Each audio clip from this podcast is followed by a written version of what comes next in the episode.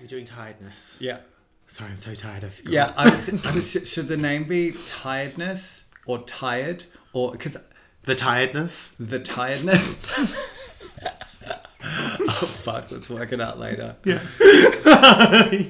Hi, my name is Olympia Bukakis. And I'm oozing gloop. Aren't you, though? And you're listening to our podcast, Slurry.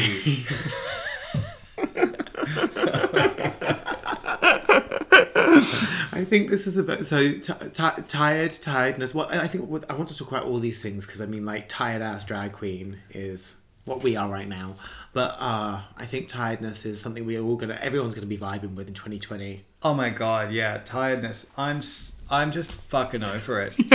I'm so over it. Are you over tiredness, or you're so tired because you're over it and therefore tired? Oh, it is like a placeholder for like any noun, like anything. Place anything in front of me. What exactly is a noun again? Is breathing a noun? Breathing? No, breathing is, well, it depends. Like my breathing is a noun, but like which is made out of a verb. Yeah. But like breathing, what? To breathe is a verb. Hang on. So my breathing, like the, I don't know. Okay. No, breathing's a verb. It's a doing word. Yeah. But breath is a noun. Breath. Yeah. You're so tired you forgot the basic structure of language. What? You just asked what a fucking noun is. Okay, so we're both tired. You're both tired. We're getting ratty, apparently. We're going to do one of those tired arguments. Oh, my God. I think, because it's like, okay, so, like, for last week, what did we discuss last week? The body. Oh, yeah, it was the body. I was like ranting about everything. I was tired. Yeah, I was actually, yeah. It's like Limpy needed to be put down for a nap. Yeah. Oh, my God, wait. But also what our listeners do not know is you then spent the rest of that evening going, you were so tired, you became delirious. I was completely delirious. It was so because you were tattooing the broccoli on my housemate's hand. Oh, yeah, so it took quite a while. Yeah. And so it was, the main features of it were, ding dong dong, and also Megan Thee Stallion's Body Oddy Oddy. Oh my god, such a good song. That is a very good song. I'm glad she has energy so we don't have to. Exactly, Megan Thee Stallion has energy so we don't have to. I would like one of those exercise machines that that shocks you. It's like healthy, like attached to that song. Yes. So like something attached to each like butt pad. So this is going like body oddy oddy oddy. Well, it's working me out. Yeah. So because I feel like I'm tired because of this existential dread. Like it's finally gotten to me. I've been like fucking chipper and like unbearably like buoyant this whole fucking year. Like nothing could get me down. Like breakup, pandemic, assault, gay bash, just like everything, and I'm just like, is that all you got? And then like a soft lockdown, and I'm just like, oh my god, this is unbearable. It's like someone's telling me just go to your room and read some books for a bit. Yeah, and I'm just like, this I cannot handle. I can't even read. I'm so tired. Yeah, no, actually, well, I will just tell you something that is fucking tired is fucking Western sci-fi. What is Western sci-fi? Sci-fi from the West. So from the West. Yeah. Okay, yeah. So I have just got a new book called Rosewater, which is from, I'm not sure the author, but it won a sci-fi award in Nigeria.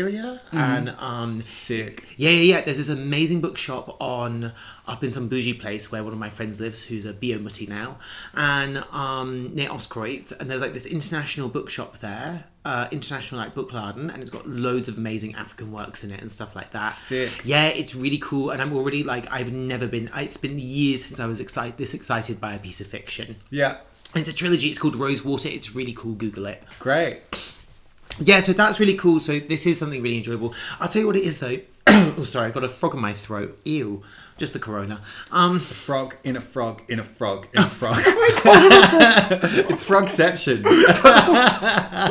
Rabbit. Yeah, no, it's the changing of the seasons in the pandemic. Yeah, I was going to say, this is not like the, oh, winter's coming along, I hate everything. Oh, no, that actually is a thing, isn't it? Yeah, it is a thing. I started taking vitamin D, but you know what? Because you're missing the sex. Well, yeah, I think I could use a few more different kinds of forms of vitamin D. I just can't... To boost your immune system. Yeah, I just can't bring myself to go vitamin D hunting in a pandemic. I just can't. Just like you just need to like open up to the world and yell, I've got south-facing windows, and there's going to be a bunch of other depressed twinks with seasonal affective disorder coming round just to bask. Yeah, and you can pounce on them and drain them of their youth. Yeah. I don't know. Youth's overrated. I had a shit time when I was younger. I was going to say having a great time now. Yeah, I also like you the way you just said that I got so many things like this year and none of them got me down. I mean, after you were assaulted, you did get PTSD and agoraphobia. Yeah, and I still didn't let that get me down. I was I'm going to get through this. You were pretty good all the time. Sorry? You were pretty good through that all the time. I would say that I have definitely, like, this has been my Chumbawamba tub thumping year.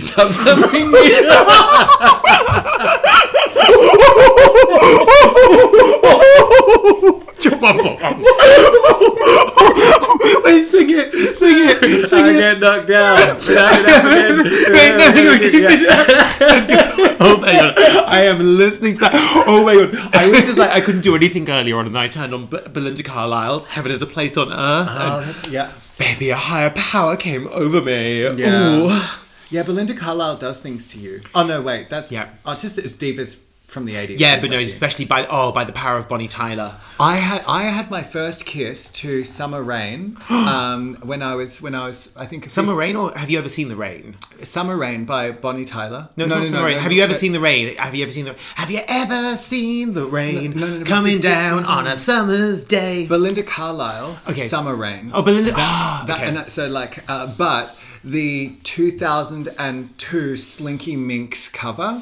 No. Which is a really trashy version. Wait, but what? I had my first kiss to Summer Rain. Oh my god, I have to listen to this. It's fucking vile. It's so good. Oh my god, yeah. Okay, speaking of Belinda Carlisle, I have a friend who works in live art in the UK, right? Who basically, her mum found out that her father her husband, my friend's father, was having an affair, and so she went and superglued her wedding dress to the windscreen of his car, and then left and like drove off to her aunt, to a family friend or something like that with a kid, and the entire 4.5-hour journey, she literally played nothing but Circles in the Sand by Belinda Carlisle on repeat. Wow. That's great. So, yeah. So she was saying she wants to, Phoebe wants, oh no, wait, should I? Whatever, it's out now, bitch. Maybe she'll share the podcast. Oh yeah, if we just like out people's shameful secrets, that would be a great advertising technique. Do you think if we out people, then they will share the podcast, or will it be their enemies that share it? I don't know, but like when my stepdad found out I was gay, he didn't out me. When I found my old stepdad on Gaydar, I outed him.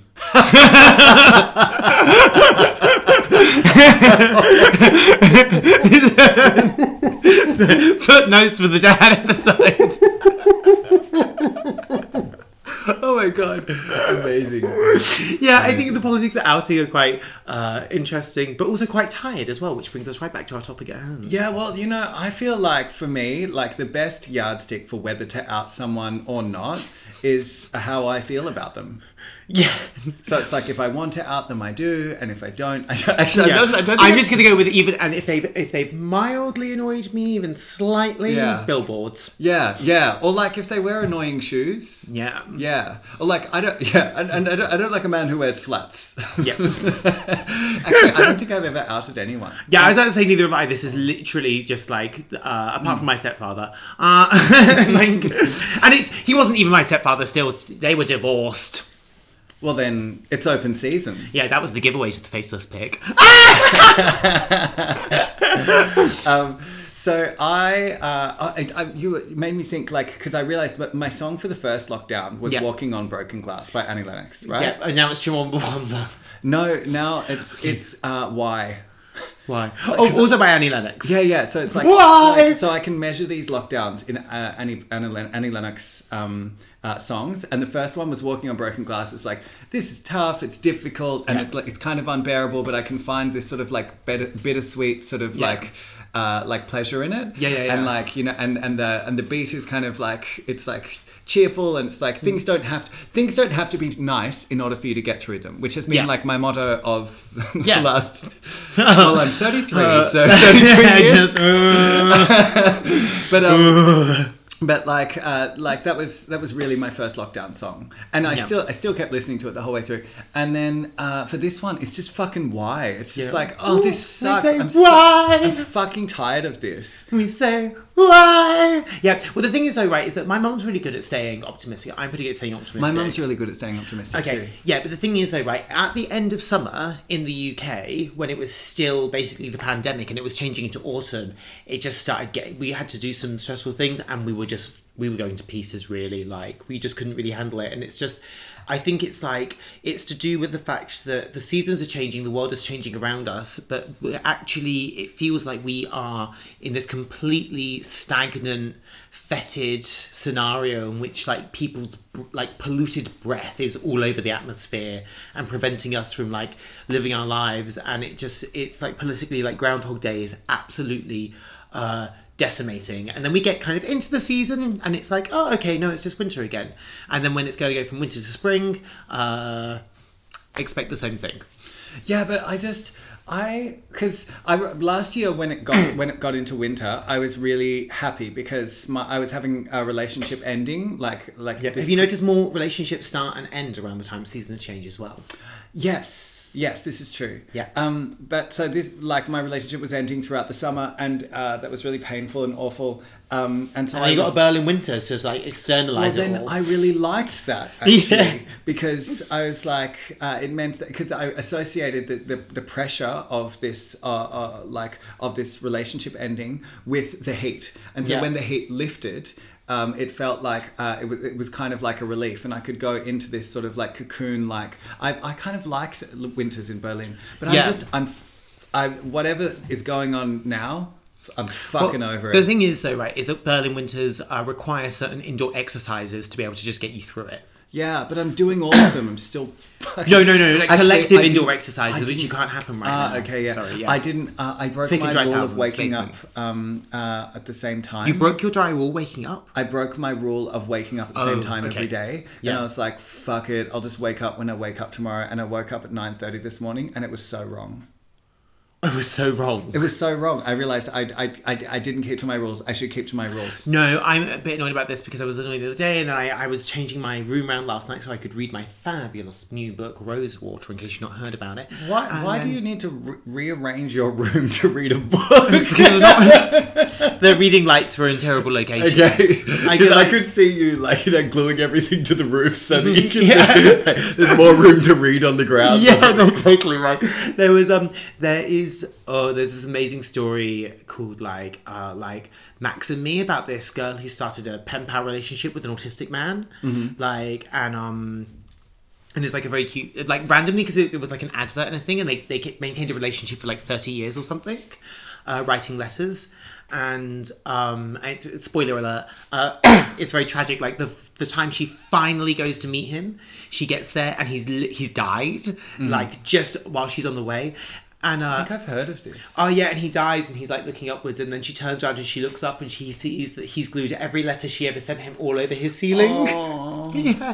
There's something about autistic people and ceilings. Is there? Yeah, well, floors as well. Yep. I had a dream last night that I walked into a kitchen, and the kitchen was upside down, and I was like having to adjust, and people were sort of laughing at me like in a good natured way, because I was like, oh my god. And so I remember, like, I can't remember, it was so I would have just turned around and been like, I don't cook, I don't clean, but let me tell you, I got this ring. No, and then what? Then I was standing there, and I was being really worried that I was going to fall up into the tiles of the floor that had become the ceiling. Yeah. It was very interesting. That's because you changed the time that you woke up in the morning, and it threw your entire world out. Maybe that's it. Yeah. Wow. Yeah. Hectic. Wow, by Kate Bush.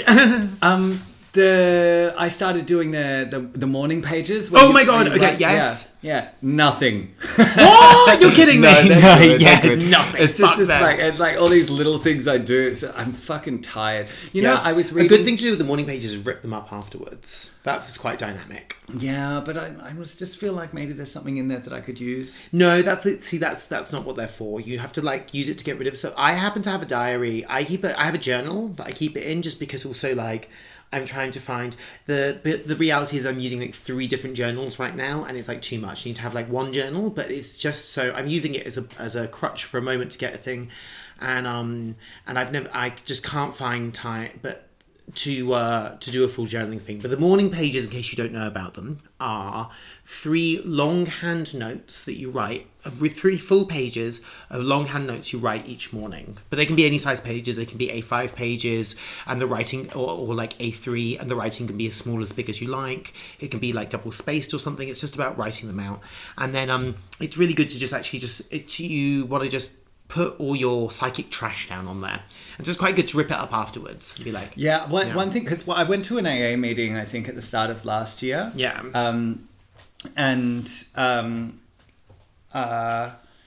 Never went back because I liked it.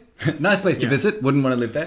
But one thing that I really liked about it was that it was like a place where people, like all these people, sat around and took every person had like 2.5 minutes to just say whatever they wanted. Yeah. And people were just like, and this is shit, and this is shit, and this is shit. And I was like, this is amazing. Yeah. Because I love this. I hate toxic positivity. I hate healthy positivity. Yeah. I hate really, positivity. Yeah, I just like... That's why I take PrEP. Yeah. I get a lot from people being negative, actually. Like, I really find it sustains me quite well. And so I really liked that part of it. And then in both like normally in a diary entry, I think I've been, in the past, I've been trying to convince my diaries that I'm okay. Oh my God. And so that I was like, because both you and another friend had said this exercise exists and you can just get all the garbage out. So I was just like, and I feel shit about this and this is fucked up. And then I wrote the 3 pages, and then I was like, this morning I was like, it was just nice to not have to hold back. Yeah, completely. It's really good. The other thing is, right, is that once you start doing it a bit more, then maybe you'll get a bit more honest in your other diary entries, you lying bitch. And but it's good. It's good with, this is why I'm quite happy that I have it in a separate journal to my other proper ones, because it's just like the garbage book, basically. But I don't have it. I like the problem for me is that I only ever write, like consistently keep a journal if I'm having trouble with boys. That's literally That's it. Not very feminist of you. I know, like my diary is like the most basic loser teenager. Like it's literally like, yeah, I just can't find the motivation to like write consistently unless I'm like frustrated in love. Yeah, and feeling rejected is so fucking funny. Oh my God, seriously. You're just like, yeah, I'm like this performance artist, I have this like rigorous routine and all these things. No, actually I'm just a boy crazy psycho bitch who just like is gonna sit here and whine before going and complaining loudly on stage about all of these things. Yeah, I think I had this realization the other day. I think also just because touch is a bit more difficult to get now. Yeah. That I was just like, all of these things that I like work really hard to do, I think they're all just like more or less successful attempts to get hugs. Oh, oh! Do you want to? Why don't we get you an autistic cuddle machine? Oh my God, I would. I saw that when I saw those machines, I was like, yeah, that would be easier to organise. Yeah, no, completely. No, we'll go halvesy on it. You can keep it here. Whenever I come over to record, you can just put. You know the autistic romper roller, hoist me up. Yeah. You know those wash racks that they have. These are actually real things. These are real things. It's a thing. It's a machine that basically sandwiches a person between two sort of like it's almost like folding someone up in a mattress. Yeah, the autistic savant Temple Grandin invented it at veterinary college based on a machine they used to use for cows that they used to get in. To hoist them up. Yeah, no. It was like a thing to hold them in while they like gave them an injection. Have you seen the Temple Grandin movie? No. It is the gentrification of autism and it's really good. Like the gentrification of autism in that, like with vegan donuts? Or yeah, like... oh no, as in Temple Grandin is like this kind of like gender non-conforming, like autistic savant who basically just completely redesigned like redesigned like cattle institutions in the US, like on a mm-hmm. on a design basis, and is a genius animal psychology. And when they were younger, they were told, their mother was told to put them in an institution because they were non-verbal. It was just before they could have any form of treating autistic people. And they also said they blamed mothers at the time. They said it's because mothers weren't affectionate enough. But then if the mother is too affectionate, then the child becomes gay. So you've got to find that sweet spot in between autism and homosexuality. Yeah, but how do you... Yeah, but the problem is between gay and autistic. My mum was very cold, but then she'd come in and be very affectionate. Yeah, she's just like all over the place, your mum. It starts to sound like a lot of fag hacks. Ooh, right. An antiquated term. Oh, but get this as well. There's this really abusive therapy for autistic people called ABA, Applied Behavioural like Analysis or whatever. And it's just really abusive, and it's about just reconstituting the an autistic person. And it's also the same person who came up with it also came up with gay conversion therapy. Really? Yeah. Wow. Yeah. And right now as well, they're That's a glowing resume. Yeah, yeah. And then also there's a bunch of like really weird Facebook pages for parents who are like douching their autistic children with bleach to try and get parasitic worms out of their guts. What? Yeah, it's fucking insane. What? Yeah. Like even now in the contemporary modern day, it's really interesting that there's the idea of entering a new dark age. Which, but anyway, sorry, the gentrification of autism. Yeah. Because that's real autism, and this is like they've got they have Temple Grandin played by someone who looks suspiciously like a catwalk model. Yeah. And it's got all these like it's like all these like looks inside the autistic mind and all these pleasing diagrams and like angles and things, but. It's actually just, I feel like it's an authentically autistic narrative, and it's actually just quite nice to watch. Yeah. So I really encourage, if you're in any way interested in learning more about autism and you haven't seen the Temple Grandin movie, watch the Temple Grandin movie and you can learn how to build a cuddle machine. Amazing. Yeah. Wow. You'd really like it. The aesthetics of it are beautiful. Like it's shot really beautifully and really, it's very good eye candy. Yeah. Great. I'll totally check it out. Yeah. That's not something you often get with like cognitive disability and learning difficulties. What, like... Good eye candy. Production values. It's something that's generally a bit underfunded. Yeah, I can imagine. Yeah. Which is tiring. What is the thing that you're most tired of at the moment? Oh my fucking god. Like, bitch. Oh, fuck. Boringly, my taxes. Like, just the concept of tax. I'm like, don't come out. They'll tax you. No, taxes. I'm tired of that. But also just like, I think, I know it's funny because right now while I'm in Berlin and it's like lockdown, people are like, oh, I feel so isolated. I'm like, back when I was like living in Norfolk, I was genuinely isolated. So this is like, it's still like a buzzing metropolis in comparison. So that's like, but then, God, I just, you know what? I'm just fucking like, I'm a bit tired of sobriety. Emotions, feelings, their presence, their absence, understanding what the appropriate amount of emotion is and not being able to just like uncork a bottle of wine and just like dive into it. Yeah. At the same time as genuinely not wanting to drink because it will just end up in a really like place. And so I'm just basically fundamentally having to like do the work. Mm. And it's like, ugh. And then, yeah, and then if I don't do a certain kind of particular set of routines or stay like... I've got to stay quite mentally agile and very mentally open. Otherwise, I go into these like very depressive spirals where I'm like really grumpy and everything takes loads of effort. And it's just like that. It's just like want to just feel like spontaneous and joyful again. Like I feel like that's been missing quite a lot. But I think this is... I think everyone is kind of feeling this at the moment, right? Well, not exactly what you talked I'm an optimist, so I feel sorry for all the pessimists out there. Well, yeah, I'm fine. At least my expectations are being fulfilled. I was at a plant store. Sorry, wait 2 seconds. I was just saying, like, fuck pessimists and optimists. I'm definitely a psychopath, and you're definitely a neurotic. That is our like balance. Yeah. No, I don't think you're a psychopath. Oh, that's cool. Yeah. I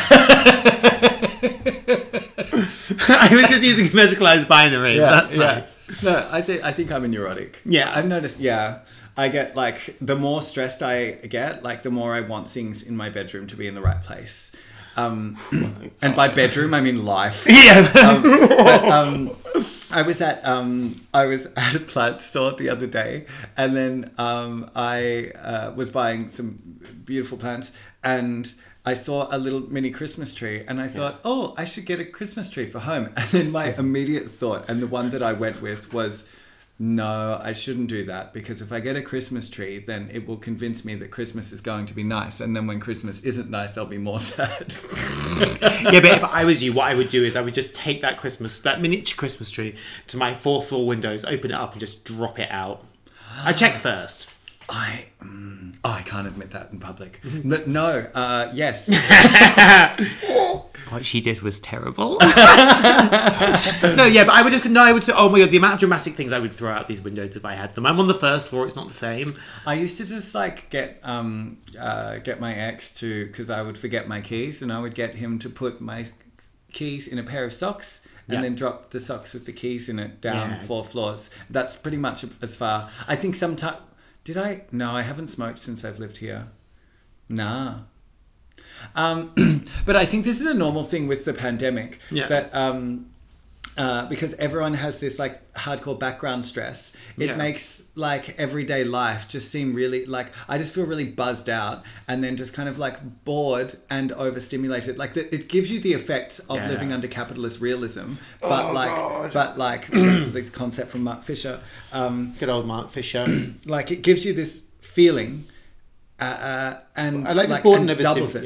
Yeah. Like, and it, like, so it's just like, actually the pandemic just feels like capitalism intensified, or which, like, in some ways it kind of is, right? No, it completely is. Like, did we talk about this at some point? Like, the whole idea of us being, like, perfect consumers who are just like, we talked about this last week. Yeah, just like the Matrix.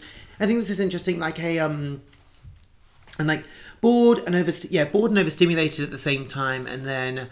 You know what? Actually, no. I tell you what I'm most specifically tired about right now is I have just spent ages filling out some application forms, and I'm tired of fucking waiting for an answer, because this is a really fucked thing about the arts economy, is that you have to apply these forms. You have to say, this is going to be the most amazing thing that ever existed and stuff like that. You really, like, gear yourself up to, like, do this thing, and then you have to wait for them to say if you can do it or if you can't do it, and then it's just kind of like... It's like Grindr. Yeah, it's completely like Grindr. Yeah, it sucks. It's fuck. Like like, as freelance artists and sluts, every aspect of our life is just this same thing of, like, being, like, carefully crafting some sort of, like, thing. It's like, this is me. Designed to get what we need. Yeah, this is me. And this our most basic needs. Yeah. Food, shelter, and sex. Yeah, exactly. So, and then just, like, this is the way that I have crafted myself, and based on that, I would like you to give me a thing that I very much need, although I can't human. Yeah, although I can't make it look too much like I need that.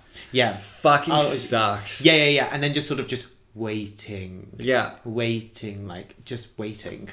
And, you know, I've also read, I can't remember where, I love how like, non-rigorous we are in this podcast, because it's, like, always like, I had this idea, heard it somewhere, who fucking cares? Yeah, no, yeah, completely right. But, like... It's 2020, who's got time to reference? Like, the ice caps are literally melting faster than people are writing papers about it. Yeah. So, like, who fucking cares who wrote those papers? Well, maybe not writing the papers, but definitely reading them. Yeah, see, like, I don't have time. I don't have time for the ice caps. I don't stand by that. But I don't stand by. There's a mechanism. There's studies that show that like, reward mechanisms that are random have the strongest potential for addiction. Yeah. And so fruit machines. Like, exactly. Fruit machines, and also what's a fruit machine? A fruit machine is like a slot machine. A slot machine's a fruit machine. Okay, in Australia they're called the pokies. The pokies, okay. I guess you poke them? Yeah. Oh, the pokies, I get that. Yeah, but this is... It's a cute thing for such a terrible thing. Ah! This is also like the controllers on the exactly. On the Bay for Gay. Like, you also get a thrill of, like, hoping, like, of, like, not getting the... and they probably get a thrill when they find something. Well, the thing is that what you do is you end up buying a ticket just in case. And it's the same thing with the pokies. It's like, you're like, I'm going to do it just in case. Yeah, but I guess one of the, with the ticket it's negative, whereas with the pokies it's positive. That is the difference. And I think if you turn it around so it's positive, that's the addictive potential of not buying a ticket. Because you could win. I would say generally, yeah. Totally. But so like we have that, but Grindr has the same thing because Grindr is a poke. Yeah. Like who will answer is totally random, right? Yeah. And so then that's why like people end up on it for like hours and hours or days or spend huge amounts of time because you never know when you're going to get that reward. And it's the same with fucking Grindr applications. Okay, so that's what I'm fucking tired of. I've decided on a new Grindr bio and need to update it. Okay. It's just going to say... Because it's like, these things are so stressful. I think that if you don't... It's so weird if you don't have the... I know, the politics of it is just too much. So I was just like, I'm just going to write, hey, I'm fun, I'm nice, and I just love sex.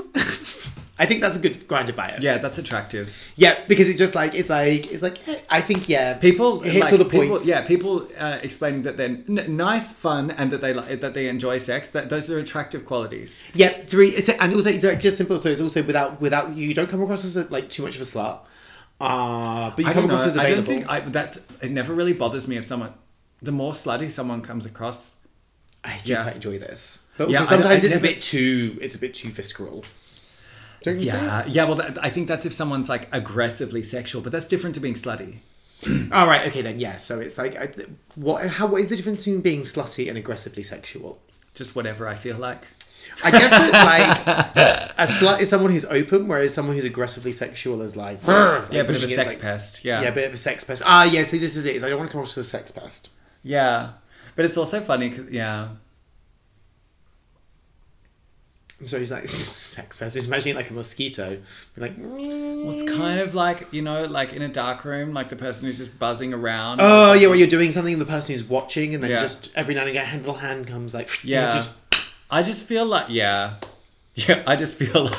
happened to fuck off. Yeah, I did hear you downstairs, like screaming at someone, just fuck off, and I was like, gloop, love her. These men need to be told. Yeah, it's true. But yeah, that's what I'm fucking tired of. Is just like how much of my life revolves around seeking approval to meet my basic needs. Yeah, to really basic needs, whilst also feigning that you have none. Yeah, and that's so tiring. And I think it's very tiring. I think that I don't do as convincing a job of it as I thought I did. No, but I think that also as well that we've got to be aware that getting those needs fulfilled. That if we do a good job of trying to do that, and then people catch us, then they will pity us, and then that might be like, oh, they are trying, but they've slipped a bit, but. I'll chuck him a grant just to bolster it, Do you think that the people who read grant applications actually like that they have any human emotions? One time I got onto a performance art workshop. Right, there was this performance art retreat, and it was like for some festival or something. And you had to pay to go on it, but it was like supposed to be really prestigious. But I couldn't really take it seriously because it was funded as well. So you got like 3 weeks away basically with your accommodation paid for as part of it, which like this wasn't even the amount of accommodation or meals for that time. And when I got there I was like, oh hey, and then people were taking it like they were like, this is so serious, like you need to really be present and like all these things. I'm like, I got approved on this workshop by making a profile on the thing to write the application. I wrote in my name, I put in my picture, I never filled in the about me, I never wrote in my CV, I never wrote anything else on there, and I still got onto the workshop based on my name and the picture alone, because I looked good. Yeah, you definitely do. Yeah, it looked really good. So I was just like, well, I just uploaded. Yeah, it's just like this. So sometimes I feel like sometimes people can just see certain things and they can just be like, that's enough for them. It's not like it's like, even though we're making art in a neoliberal context, not every single person reading the application is going to be a super neoliberal cunt. Oh no, I think actually not very many. Yeah. But any funders listening to this, any funders listening to this, we believe in your humanity. Fund us. Fund us. Fund us. That could be I don't know, because it could be like a slogan. Why do we need a slogan? I'm tired. Yeah, I'm tired of this fucking branding corporate bullshit. I refuse to slogan. You refuse to slogan. I will only slow. Ooh. Ooh. Ooh. Oh, that's kind of a slogan. Damn it! You know, there was a boy in my high school called Bo. Yeah. And B-O. B-E-A-U. Oh, yeah. Oh, yeah. Bo. Yeah. And he was handsome. And yeah. He was nice and he was popular. But, like, you know, like, it was also, this is like 2004. Yeah. So, like, a nice straight guy, like, what one of the fun things about 2004 was that nice straight guys were all still homophobes.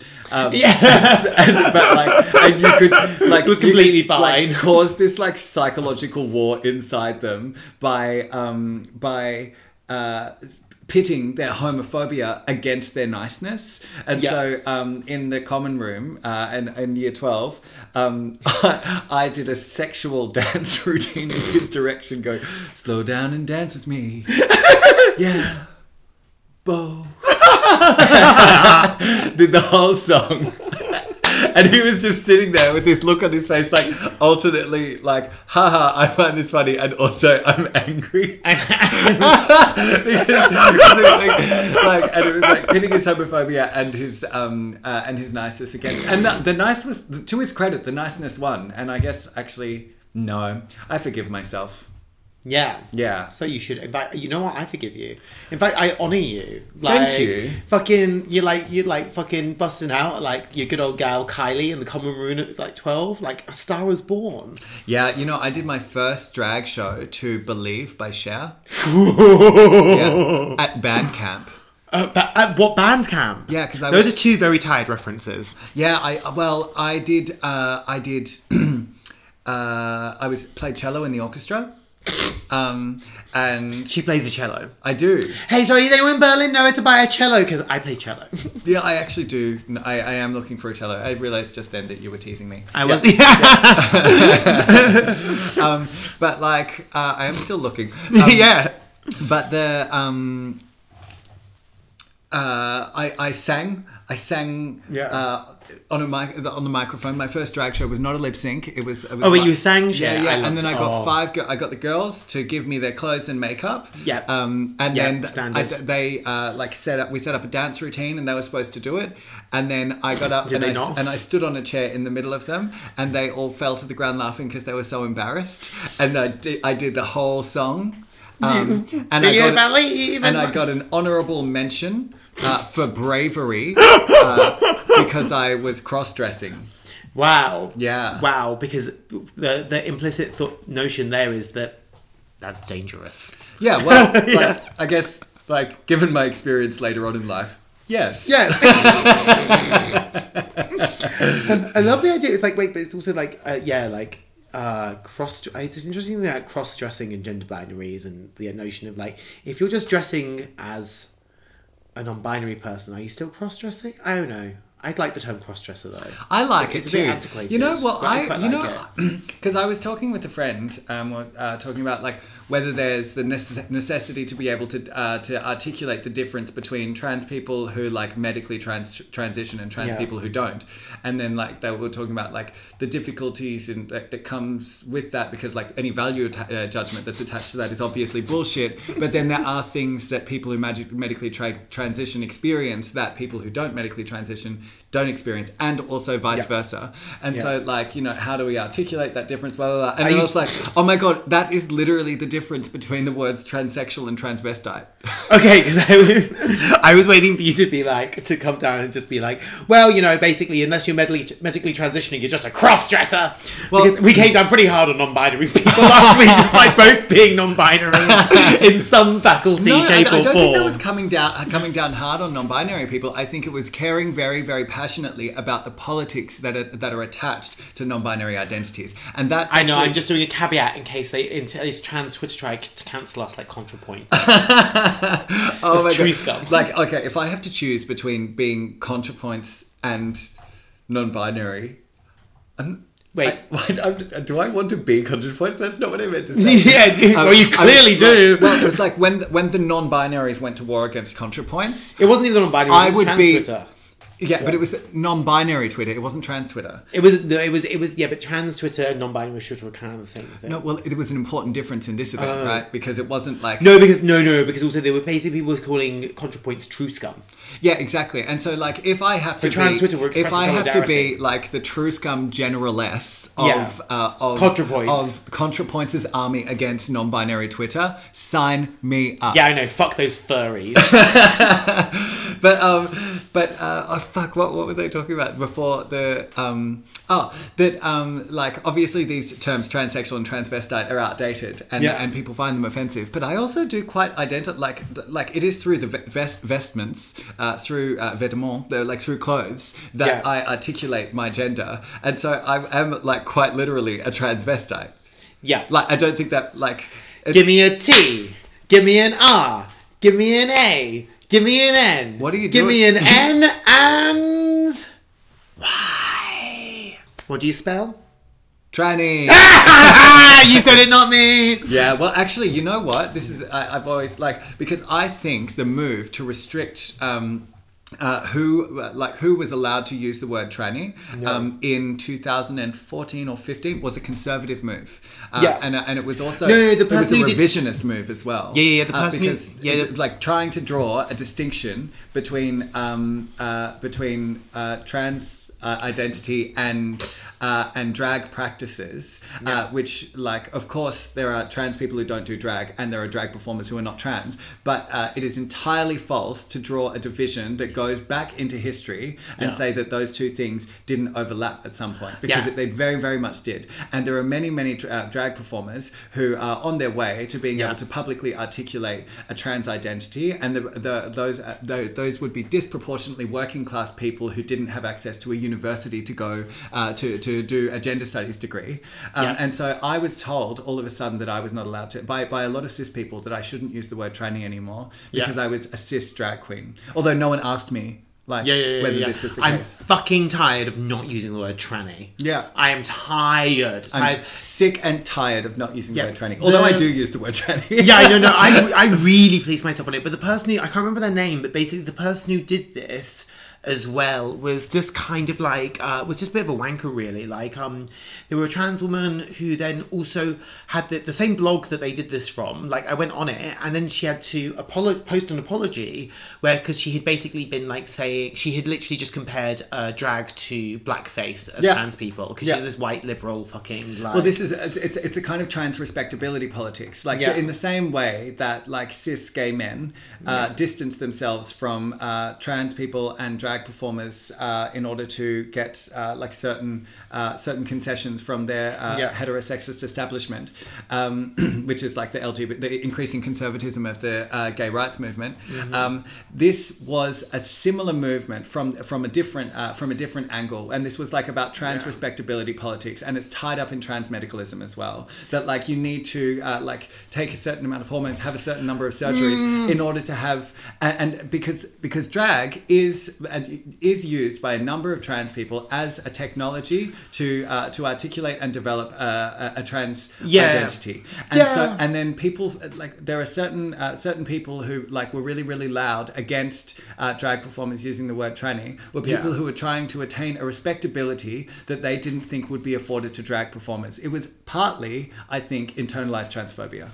I think there's definitely that, but there's also a lot of people who are saying, that like transit, like that you don't need to part, like various things about trans identity and affirming the multifaceted aspects of trans identity who are also against the word tranny. This is true. Mostly because there's aspects in which I think it's mostly to do with the fact that there's lots of like really fucking privileged cis gays who are like completely abandoning trans people to the wolves, who then enjoy doing drag as like a tranny, and to use this and to like not even to do drag, but then also as to create basically an insulting economy for femininity as well, kind of thing. But some people express it and stuff like that. I think that the reality is though is that that I was on, regardless of this, and the debates around it are multifaceted and they are complex, kind of thing. And I think that but regardless of this, I was on a train in the UK and I was fucking tired, let me tell you, because I was going to Hull or something like that. It was like a 7-hour train.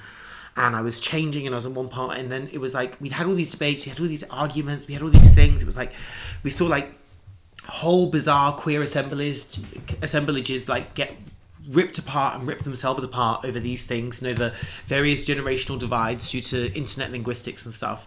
And there was this bunch of straight people, like straight kids on a train, and they were just like talking about something, and they're like, oh yeah, oh that fucking tranny, da da da da da. And I was like, right, so queer people had a fucking war over this, and cis people are still using this as a slur, and so we haven't really achieved anything.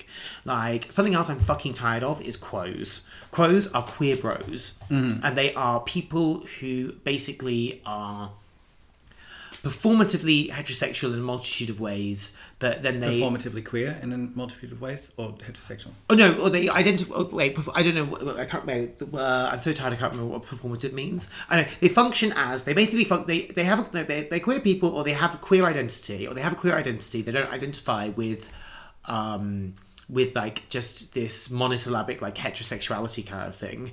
But then, but what they do is, they generally... they will then focus their energies on claiming space within queer communities rather than looking to create queer space within heterosexual communities. Yeah.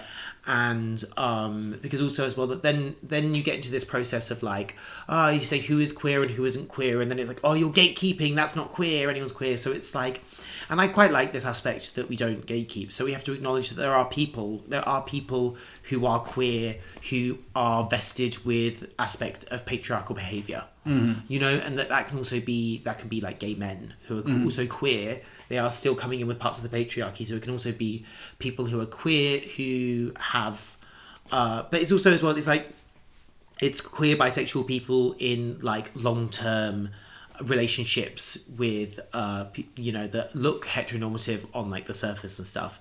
But it's more about the fact that, like, I mean, it's like, I'm not gatekeeping, but it's just to say that if you are going to be within the queer community, there is just that these quos, these queer bros, we have no conversation about addressing their toxic and patriarchal behaviour whilst respecting their queer identity. We seem to see queer as being the antithesis of the patriarchy, rather than seeing queer as being something that is multifaceted and gradiential. And this is the thing that it's also that then queer people doubt themselves over if they're being proper queers, when also people who've come in from, who haven't had a particularly queer experience growing up and have found a queer identity as an adult, often experience themselves as essentially queer, and they don't have these debates. Yeah. Kind of thing. And I'm tired of us not being able to have a conversation around this. Well, yeah, it's like, the thing about gatekeeping queer identity, I always find funny, is that it assumes that queer is worth something. But it's all that, like, queer is inherently good.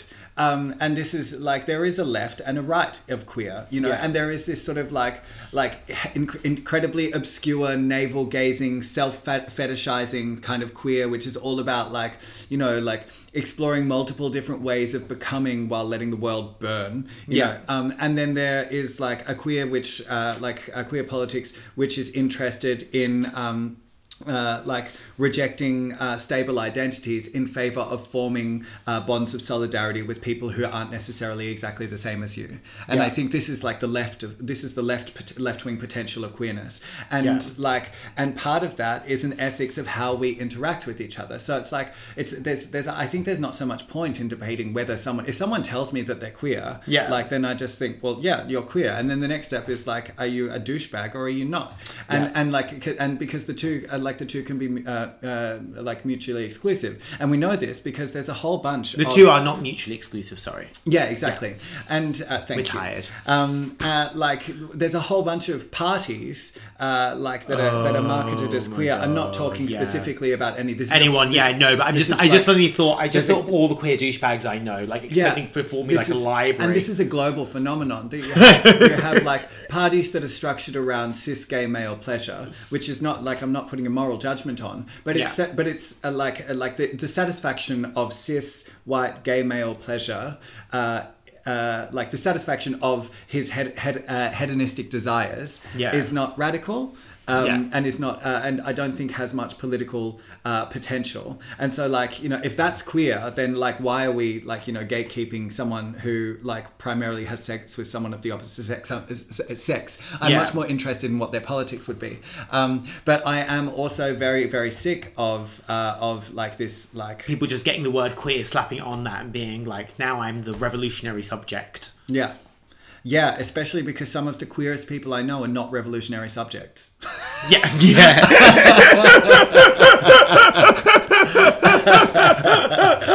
I know. It's also this thing is that presuming that that queerness is there for something as opposed to a reaction from a certain sexualized order. Yeah, as well, kind of thing. Which... Well, this is right, because it's like if queerness can be defined as anything, it's as in opposition to heteronormativity. Yeah. It is not heterosexual.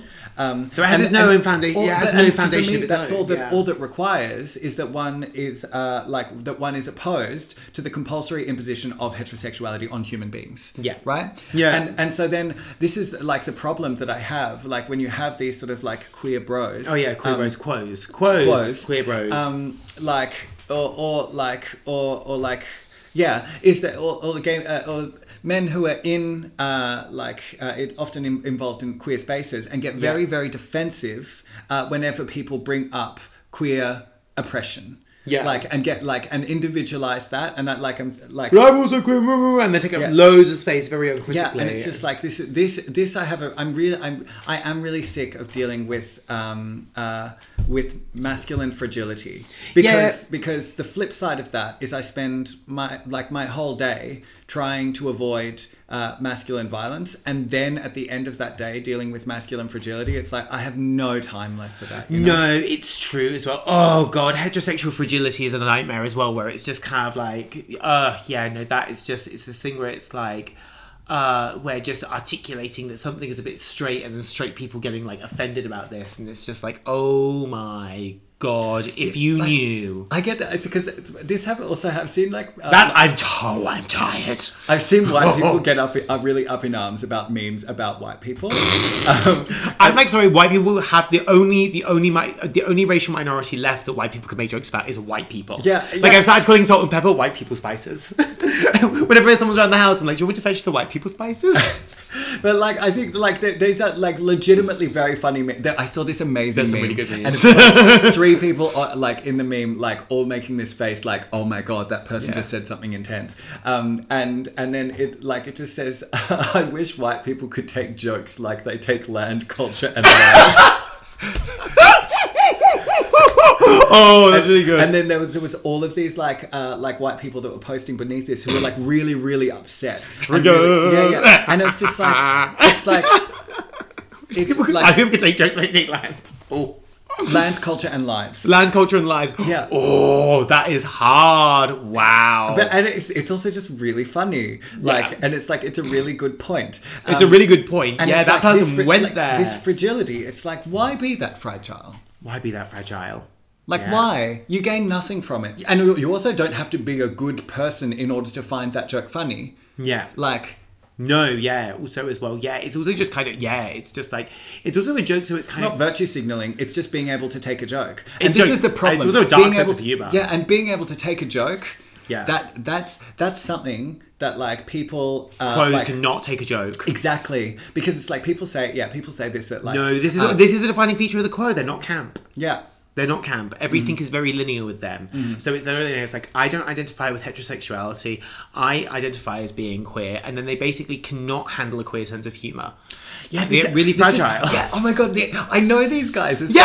And they act like I'm attacking them. And it's like, I'm a drag queen. And that was a nice thing that I was trying to say. And I acknowledge that was probably not very nice. It was probably not very nice. But like, queer people never get upset about this. Queer people never get upset about it. And not even those lesbians that everyone assumes, like all these heterosexuals. Sexual people are saying don't have a good sense of humour. I'll tell you that there's a lot of lesbians. The only thing more banging about a bunch of lesbians I know is sense of humour is their attitude with a hammer. That was a power tool joke, but it didn't come off very well because I'm tired. I didn't get that at all. Yeah, whatever. Like Go, Viva, like, Les Power. Yeah, yeah. I was going to say I'm all for the Les. I'm all for the Les. Yeah, if the Les is some sort of, like abstract entity, I'm all for it. Yeah, but, like, one of my dyke friends got dumped, and then she was like, and we were in London in the West End, she just looked up at the sign and went, Les Mis. You know,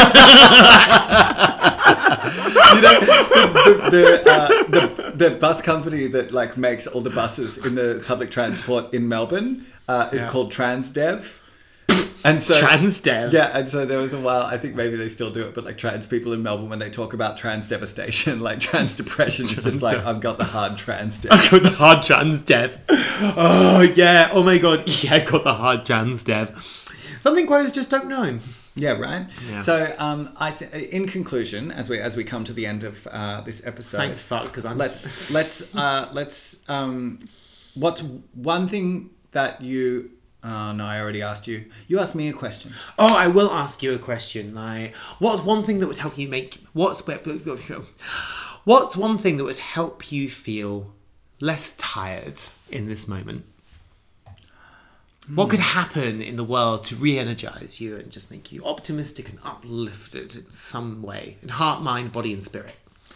Bone-shatteringly good sex. You just healed. I have a whole new set of exercises. That was only one bone that was broken. I got like hundreds more. I got 100 more maybe. Yeah. There's also a joke about a boner in there, but like I'm too tired to make it. Yeah. Yeah. But good on you for at least mentioning it. Ooh. And good on you, dear listeners, for making it through an hour of us just bitching about shit that we're sick of. Yeah, no. I think this could be an entirely new podcast. Yeah, just like I'm like, yeah, but I'm like. Like, I don't have the energy to start a new one. We're sticking with this. Yeah, no, but maybe we could just, like, every week we could just talk about a different thing that we're sick of. I would love that. It's like the opposite of a gratitude list. Yeah, yeah, exactly. Okay, I think, but wait, can't we throw it out to the people? Just like, look, if you, like, anyone, like, okay, we, oh my God. Thank you to every single person who puts this on their Instagram story. Oh, yeah, share this on the Instagram story. It's really helpful. No, but I was saying thank you, and you're just saying it's helpful. Say thank you. Yeah, or like, thank you for doing it, and please continue doing it, because it's really helpful. It really increases our listeners. Yeah, and you really it makes us happy, and you make our day, so thank you very much. And then in that, when you add it to your story, because we will see the tag, if you tag us, then write, if you want to hear us just bitch about some shit, or something that we're grateful for. I don't know. Oh, yeah. Feel free to suggest themes. Yeah. And as only about 3 or 4 people do that each week, therefore, your vote will really matter. Yeah, it's like a 50% chance we'll do it. Yeah, definitely. Unless we think of a theme better that we like, and we'll just go ahead anyway. Great. We hope that after listening to this, you get a good rest tonight, because we assume that you are also fucking sick and tired of being sick and tired. Yeah, I want you to have a beautiful night's sleep and some sweet dreams. Yeah, and some bone-shattering sex. Oh, Mary. Yeah. Bye. Bye.